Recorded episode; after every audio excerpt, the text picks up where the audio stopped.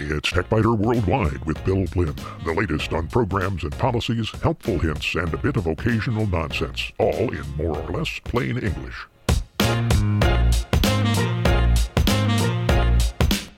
Podcast number 818 for the 10th of February 2023.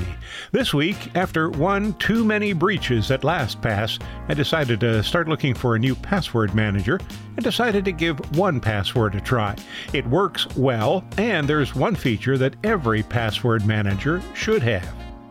In short circuits, DOS commands are old, many of them dating back to the early 1980s, but many are still useful. Spending a little bit of time with the antiques now might save some time later. Although password managers are essential, the real solution to the password problem is eliminating passwords. It's been nearly 40 years since that was proposed, and we're still not there. Maybe another 40 years. In 20 years ago, only on the website, many people had to format the hard drive and reinstall Windows about once a year. In my case, that was usually two or three times a year. I do not miss that exercise in futility.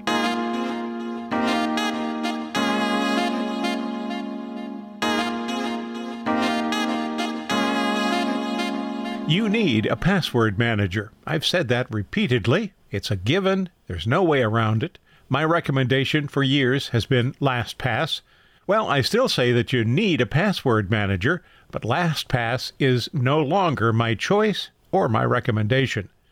LastPass had nearly 26 million users late in 2022. If you're still in that group, now is the time to think about leaving.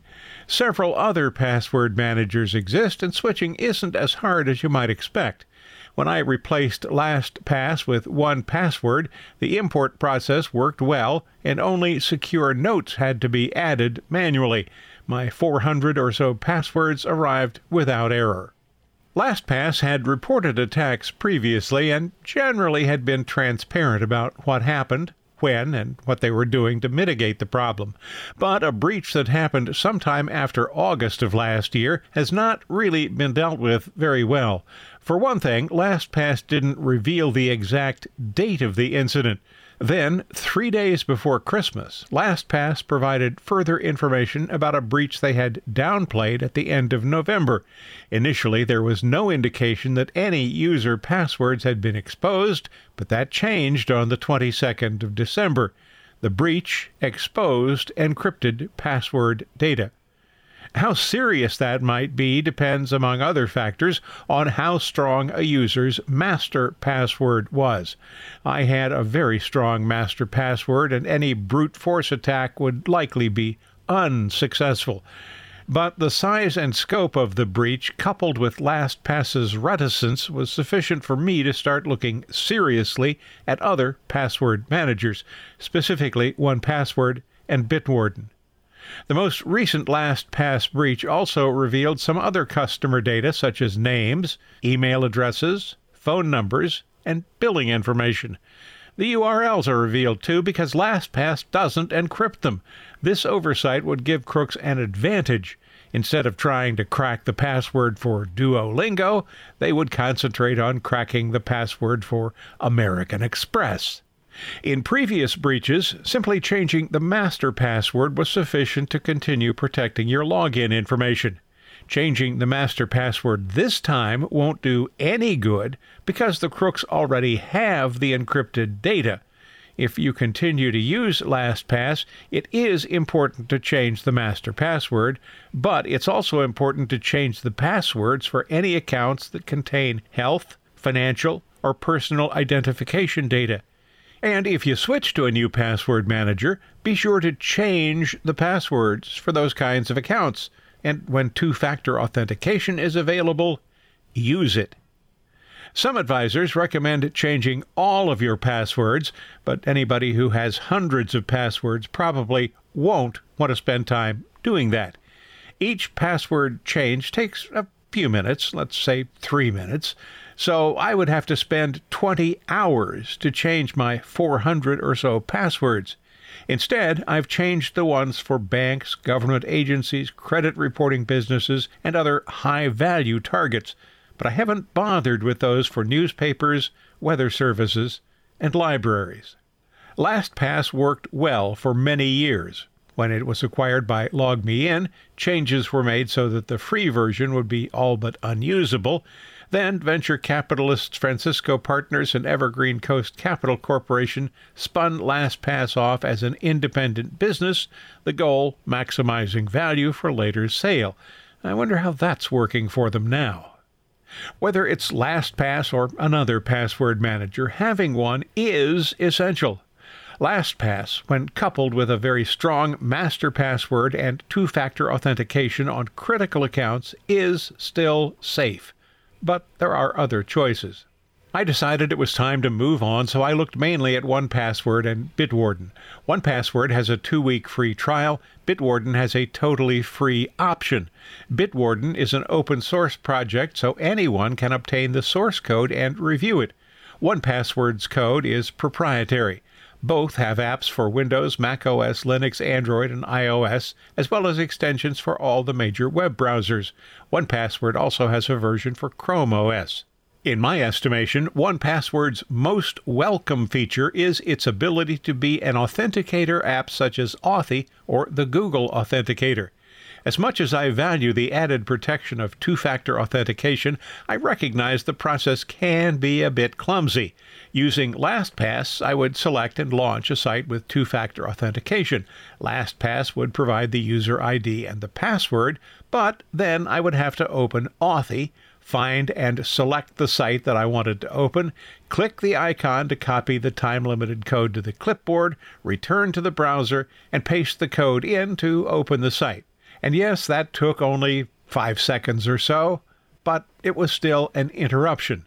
1Password eliminates several of the steps. I select and launch the site. 1Password fills in the username and the password. When the site asks for the second factor code, 1Password provides it and the site opens. No additional effort is required, and the process takes less than a second. Because every website designer has a different way to implement two factor authentication, the most difficult part of the process may be setting it up. The good news is that a nonprofit organization, the Two Factor Auth Group, maintains a website with pointers to instructions from a gigantic number of websites. The Two Factor Auth Group says its mission is to be an independent source of information on which services support multi factor or two factor authentication and help consumers demand it on services that currently don't. In reviewing and updating two factor authentication for the sites I use, I was reminded that not a single one of the banks or financial institutions offers two factor authentication. The two factor auth group shows clearly how behind the times most banks are. The listing of banking sites shows that many financial institutions don't offer any type of two factor authentication, and that when it is available, most have only SMS, phone, or email options. A few, as the Bank of America and Morgan Stanley, have hardware options, but virtually none work with software authentication services. Why? Well, that's a question I can't answer. When you sign up for 1Password, you'll receive a PDF document called an Emergency Kit. It contains the login address, your email address, which is your username, a long and complex secret code generated by 1Password, and a space where you can write in your password, which should be long and complex. The secret key is used to encrypt your data and only the 1Password application and you know the key. It is needed to decrypt your private information. So if you lose it or your master password, nobody will be able to decrypt your data, not even 1Password. To add an item to 1Password, you first specify what kind of information you'll be storing. For most people, login information will probably be the one that's used most often, but there are also options for secure notes, passports, email accounts, bank accounts, credit cards, and medical records. 22 options in all. Each type has fields to store specific types of information that are relevant. License number, type, restrictions, state, and expiration date for a driver's license cardholder name, card number, security code, PIN, expiration date, and bank for a credit card. The user can add or delete fields as desired. Some password managers include the ability to check for compromised websites and passwords and to highlight reused passwords or weak passwords. 1Password's Watchtower does this, but it also adds warnings when a site in your vault offers two factor authentication, but you haven't enabled it. In other words, it alerts you when problems exist that you might otherwise miss. Watchtower lists compromised websites, uh, sites that have suffered known security breaches. Watchtower didn't find any of those in my vault. It lists vulnerable passwords. If you have passwords that have been exposed in a data breach, they should appear in this list. Watchtower checks the Have I Been Pwned database, which records and verifies all known online data breaches. None of my passwords appeared there. Keep in mind, though, that this reports on all known online data breaches, so it's an important test, but the results can't be considered conclusive. Watchtower shows reused passwords because reusing passwords is a bad idea. If you use the same password for your bank as you do for Facebook, the crook who obtains your Facebook credentials might be able to gain access to your bank. I have 29 reused passwords. In many cases, they're for organizations that require the same credentials as another organization. In all cases, the sites contain no high value data. You'll see a list of weak passwords if you have any. I have 20 sites with weak passwords. These are nearly all for libraries that often use only four digit passcodes. But if somebody steals my library credentials, what are they going to do? Check out a book? This isn't a high value target for crooks, so the weak passwords really are okay. I did find a few other sites that had weak passwords, White Castle, J.C. Penney, and the Federal Communications Commission, for example, and I have updated those passwords. Watchtower will show you a list of sites with inactive two factor authentication. If a site offers two factor authentication but you're not using it, you'll at least be reminded. Most of the 38 sites in my list housed no critical data, but I may still update them to use two factor authentication because the process is so quick and easy with 1Password. Initially, I reduced that number to 34. And you'll also see a list of unsecured websites. If any sites in your vault don't encrypt data using HTTPS, that's where they'll be listed. When a site uses HTTP instead of secure HTTP, also known as HTTPS, your login credentials and any other information sent to or from the site will be in plain text and might be intercepted. 1Password costs $36 a year or $60 a year for families, which gives up to five people their own individual accounts. Other options are Bitwarden that I mentioned earlier. There is a free version with some restrictions and a $40 annual plan that's good for the whole family. Because it's an open source application, anyone can see the code, and more eyes on the code mean more flaws are found and corrected. Dashlane is another good one. It costs $40 a year, $90 for families, but there's also a free option. Although Dashlane has no desktop app, it works with all major browsers, and apps are available for iOS and Android. There is a 30 day free trial if you want to give it a go. And KeyPass XC is a free open source application. There's a desktop app for Windows, Mac OS, and Linux. You are responsible for creating and storing the password vault. Extensions are available for Firefox and Chrome based browsers. Although there are no apps for iOS and Android from the developers, KeePass to Android and Strongbox for iPhone are available separately from the appropriate stores. Although I have stopped using LastPass, you might want to avoid the bother of switching apps if that's your current choice. If your master password was long and complex, you're probably safe. Still, at the very least, you should change both the master password which does nothing to protect against the recent breach, and the passwords for all critical high value sites. Once you've done that, LastPass is probably safe. If you find these podcasts useful, and I hope you do, might you consider a donation? There are no ads here, and support from listeners is the sole source of income. It's easy. Just visit the website and click the donate button near the top of any page. You can make a one time donation or schedule a repeating donation every month. I thank you. And so does the cat.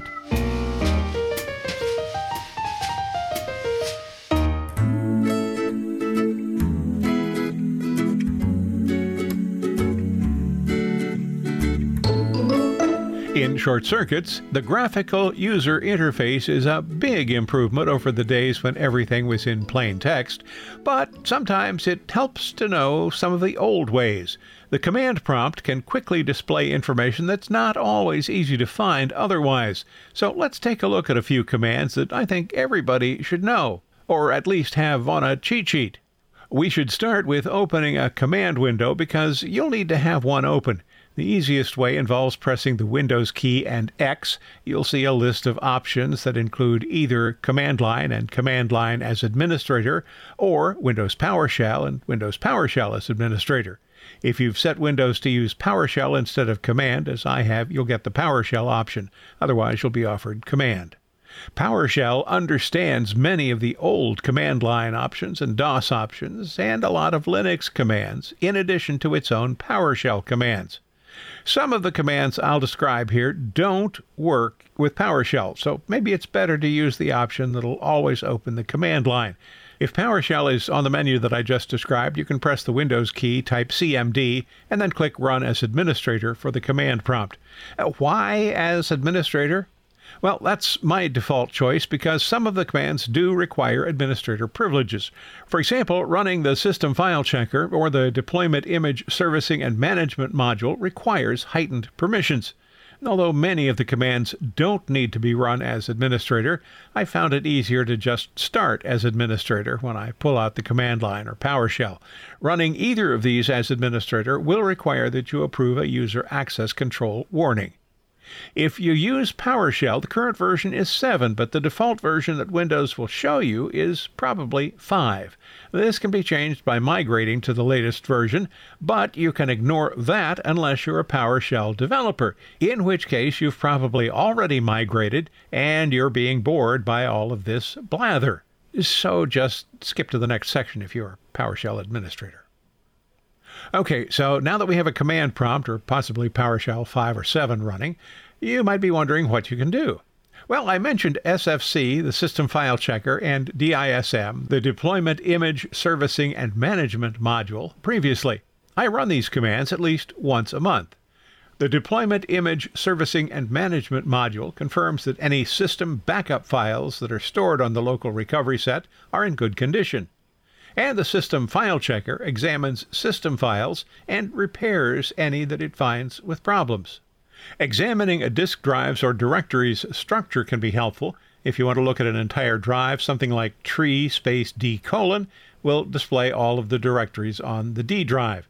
To limit the listing to a single directory, you can add it to the command line. For example, tree space C colon backslash users. That would display all of the directories in the users directory.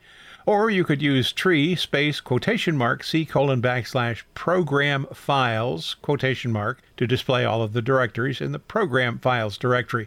When a directory name includes a space, the name needs to be surrounded by quotation marks. The Windows File Explorer can also display the file structure, but some people, including me, prefer the tree command. In File Explorer, navigate to the drive or directory you want to view press Control Alt right arrow to expand the directories, Control Alt left arrow to collapse them. And we all know that computers are quite busy with foreground and background tasks.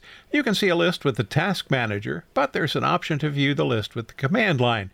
Task List displays a list of running tasks, the process ID, the session name, session number, and the amount of memory the task consumes. The process ID can be used to kill a task. To see more detailed information, you can use forward slash V for verbose after the command. That adds status information, the name of the user that's running the process, CPU time, and the Windows title. Additionally, there are options for output format and the ability to filter results. If there's a process you want to terminate, you can type task kill, all as one word, followed by forward slash PID, and then the process ID. And it's possible to kill multiple processes simultaneously using the image name and filters. A word of caution might be worthwhile here don't kill random processes. And then we can get into the area of general silliness. In the old days, when DOS was all there was, batch files could be used to create menu systems for starting programs, and the prompt could be modified to make the computer more respectful. Now that the command prompt runs in a window, the title can also be modified. If you type title Grand Wizard, that would change the Windows title from Administrator Command Prompt to Administrator Grand Wizard. Or you could type prompt your command, comma, Grand Wizard, dollar sign G. That changes the prompt from the standard C colon backslash Windows backslash System 32 to your command, Grand Wizard. If you do that, you'll notice promptly, sorry, you'll, you'll notice that the prompt no longer indicates the current driver directory. That can be fixed, and you'll see how on the TechByter Worldwide website, www.techbyter.com. Okay, so those are silly and fun, perhaps, but largely useless. Here's one that's really quite useful. Power CFG, all one word, forward slash battery report as one word, forward slash output, followed by the name of a file. That creates a file you can view with a browser to reveal a detailed report on the health of your computer's battery. The old style commands can be useful, and sometimes they can be amusing, perhaps even amazing.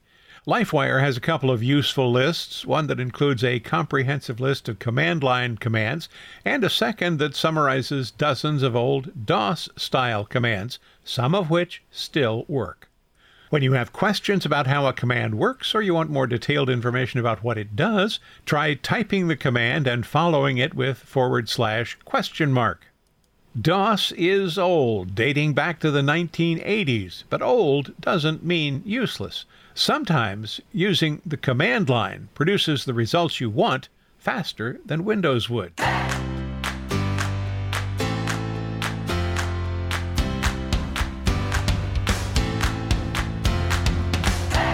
This segment was recorded on a dark and stormy morning.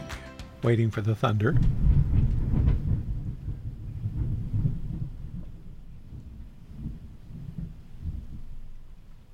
It may seem odd that in a program that starts with my reasons for switching from LastPass to 1Password, the third article is about getting rid of passwords permanently. Passwords are a mess. It's not stretching the truth much to say passwords are a disaster. We need to get rid of them, and there has been some progress. Passkeys may eventually replace passwords in most cases. If you have a Microsoft account, you can delete your password right now. When you start an application, you'll be told that you need to approve the action using the Microsoft Authenticator on your smartphone. Microsoft's Authenticator runs only on mobile devices, but it does work pretty well. The request is sent to your phone in about one second, and as soon as you type approve, you're in. The obvious problem with this is that you must have your phone to use the Authenticator app. If you don't have it, there are other ways to prove that you are who you claim to be, but they require your password, your PIN, or Windows Hello. I already unlock my Windows computer by showing my face to it, and I unlock my phone with a fingerprint. Some apps on the phone can be set up to use the device's built in facial recognition or fingerprint reader, so we've definitely started down the road that was first described to me in the mid 1980s. It's been only 38 years or so since then. The creators of password managers must see that the future doesn't include them, but there's not much to fear in the short term future. Short term, as in maybe another 20 or 30 or 40 years. Many enterprises have migrated to single sign on technologies. These allow the user to log in with a single ID to multiple independent software systems or applications. It's a big step forward from the days when an organization had half a dozen or more systems, each with its own password rules. Until we get to a passwordless future, and that may not happen for another 40 years, we'll have to cope with systems that continue to use passwords in addition to those that can be accessed without passwords. Best Buy, Microsoft, PayPal, for example. Because that's the case, you're still going to need a password manager for the foreseeable future. So sign up with a password manager, make your passwords impossible to guess, and use two step authentication whenever it's available. You don't need a password to read 20 years ago on the TechByter Worldwide website. In 2003, it was common to format the boot drive at least once a year and then reinstall everything. That's one activity I do not miss.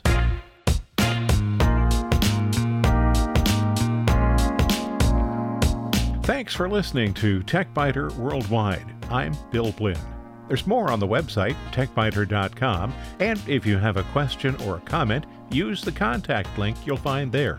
Stop by again next week for another session.